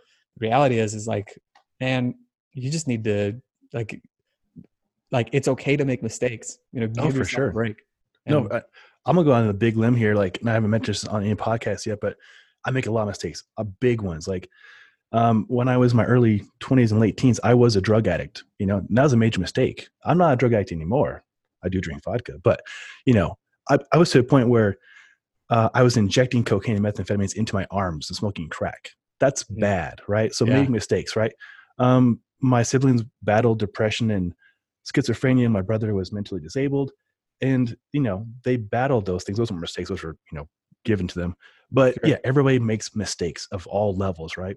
But you can you can overcome them. You can become a better person. Don't let them Absolutely. own you. Yeah, Yeah. so you cool. know, the other thing too is that there's no age at which you can't do it. Like, um, you know, a great example that I like to give is that uh, Rabbi Akiva is one of he's considered one of the greatest Jewish sages of all time. He was illiterate up until the age of 40, and this was back like close to 2,000 years ago. And back then, 40 was pretty old, man. Yeah. Like you didn't necessarily have all that much time left hmm and um, one day and he used to uh, he used to kind of belittle people who were religious uh, and uh, one day he saw uh, a he saw like a, a a drip of like water on a rock and there was a big indent in the rock and he asked like a passerby like how is that possible that this these drops of water put this indentation in this rock? And he said well don't you know it's written in scripture it's in the book of job uh, that given enough time water will bore its way through rock? And he thought you know if scripture uh, if water which is soft can bore its way through rock which is hard how much more of an impact can scripture which is hard have on my heart which is soft so at 40 he decided to learn how to read and write hmm uh, and he he started to study and by the end of his life i mean even today he's he's one of the most like celebrated sages of uh, of of all of jewish history. Like people still read about him and study him study what he taught. Uh, um, you know same goes with uh, colonel sanders the guy who was retired. He was in his mid 60s got his first um, check from the government for his basic daily living expenses and he was getting ready to kill himself. He's like my whole life has been a waste. And then he he thought before he did it like what's one thing i can do like better than anybody else? And he had a great fried chicken recipe that people loved. So he started selling it door to door and he died in his mid in his late 80s as a billionaire. Wow, So- that's incredible story. yeah and and so you know a lot of times people count themselves out. It's like man if you're 40 years old and things have sucked up to this point you know there could be another 40 years there could be another 60 years. Like Mhm. there's no reason that the next ones have to be anything like what the first ones were. So all those mistakes you're not those mistakes. Those were things that you did you know who you are. You can use that as as your way of shifting things slowly but surely. It's not going to happen overnight but you can definitely shift into into better waters. It's just a matter of yeah but you have to have a vision and you have to be able to visualize it. Yes, and uh, and you got to have faith when you're doing it that that things are going to work. And give yourself credit for the little the little things that you do right always the little victories. Oh my gosh, Alex, we need to start doing this more often. We have a lot Certainly. to talk about. this is extremely helpful. I mean, I'm loving every moment of this. Um, the readers, I'm sure, uh, I, I have one, two, three, four, five, six, seven. I have 15 tabs open uh, for show notes. Great well Just don't crash your browser man because I'm going to take a screenshot right now. i was going to say I, i've done that a couple times where i'm like I, I need to know all these things so i need to i need to take a quick pic with my phone to make sure it doesn't Oh, for sure. And I also have them handwritten down here too. Great. my, um, I don't want to cut this off, but it's over an hour and a half. We could talk about this for like it seems forever. sure sure Let's let's table another discussion in January um, and catch up where this conversation is going. i'd love to Yeah, I would love to as well. You give me a lot of homework to do as well. I'm gonna get some books uh, while I'm camping this weekend, and you're gonna be celebrating Hanukkah starting Sunday, right? Uh, yeah. We're- So I think uh, it might be a little bit later. I th- it, changes every year because the Jewish calendar is um, a mixture of lunar and solar. Yeah. So it's uh, it's different from the Gregorian calendar, which is 365 and a quarter days. So the. Jewish calendar is a little bit shorter, and then like every seven years they add a leap month, meaning there's a whole extra month tossed in. That's how I do. Okay, I didn't know It's, that. so it's basically like there's a like the old school typewriters, right? Like you type, type, type, type, and then you push it back. So that's what they do, so that it, it keeps everything more or less in the same time, right? Mhm. So whereas the Islamic calendar is purely lunar, so I think every like 37 years or something like that, Ramadan will have happened in every season because Oh, wow. of the way that it the way that it goes. It's Mhm. just much shorter, and there's no um, there's nothing that will put you know push it back into like just just summertime, for example. So sometimes it'll be in the winter, sometimes it's in the spring, sometimes it's fall, right? Um, but yeah, so I have to double check. I thought it was the 22nd So yeah, I think it's the 22nd or the 23rd that it begins. Yeah, you're I'll right. double check. Yeah. The 22nd is uh, at least here in Denver. It's uh, it's Sunday. I don't know if it starts. Okay. Whatever. Yeah, it's sundown. It probably is when it begins. Yeah. Sweet. Um, but yeah, we got that coming up. Excellent. I'm Well, one last so- thing. Yo, I'm- I'm please go for it. Say, yeah, one last thing that I was going to say because we mentioned my email list earlier. Forgot how to mention how you can get on. Mhm. So, if anybody's interested, I've got uh, an eight-week kettlebell and bodyweight challenge. It's just two, and I, I can send you the link. So, Yeah. Sean will include the link in the show notes. It's uh, two bodyweight exercises um, and two kettlebell exercises alternated uh, on a daily basis, five days a week, 20 minutes per workout. Um, I, there's a guy who did it. Uh, he's a young father. He was uh, about 40 when he did it. He told me that in the eight weeks, he went from being able to do one pull up with an extra 12 kilos, or about 25 pounds hanging Mhm. off of him, to being able to do a pull up with uh, 24 kilos or 53 pounds hanging off him.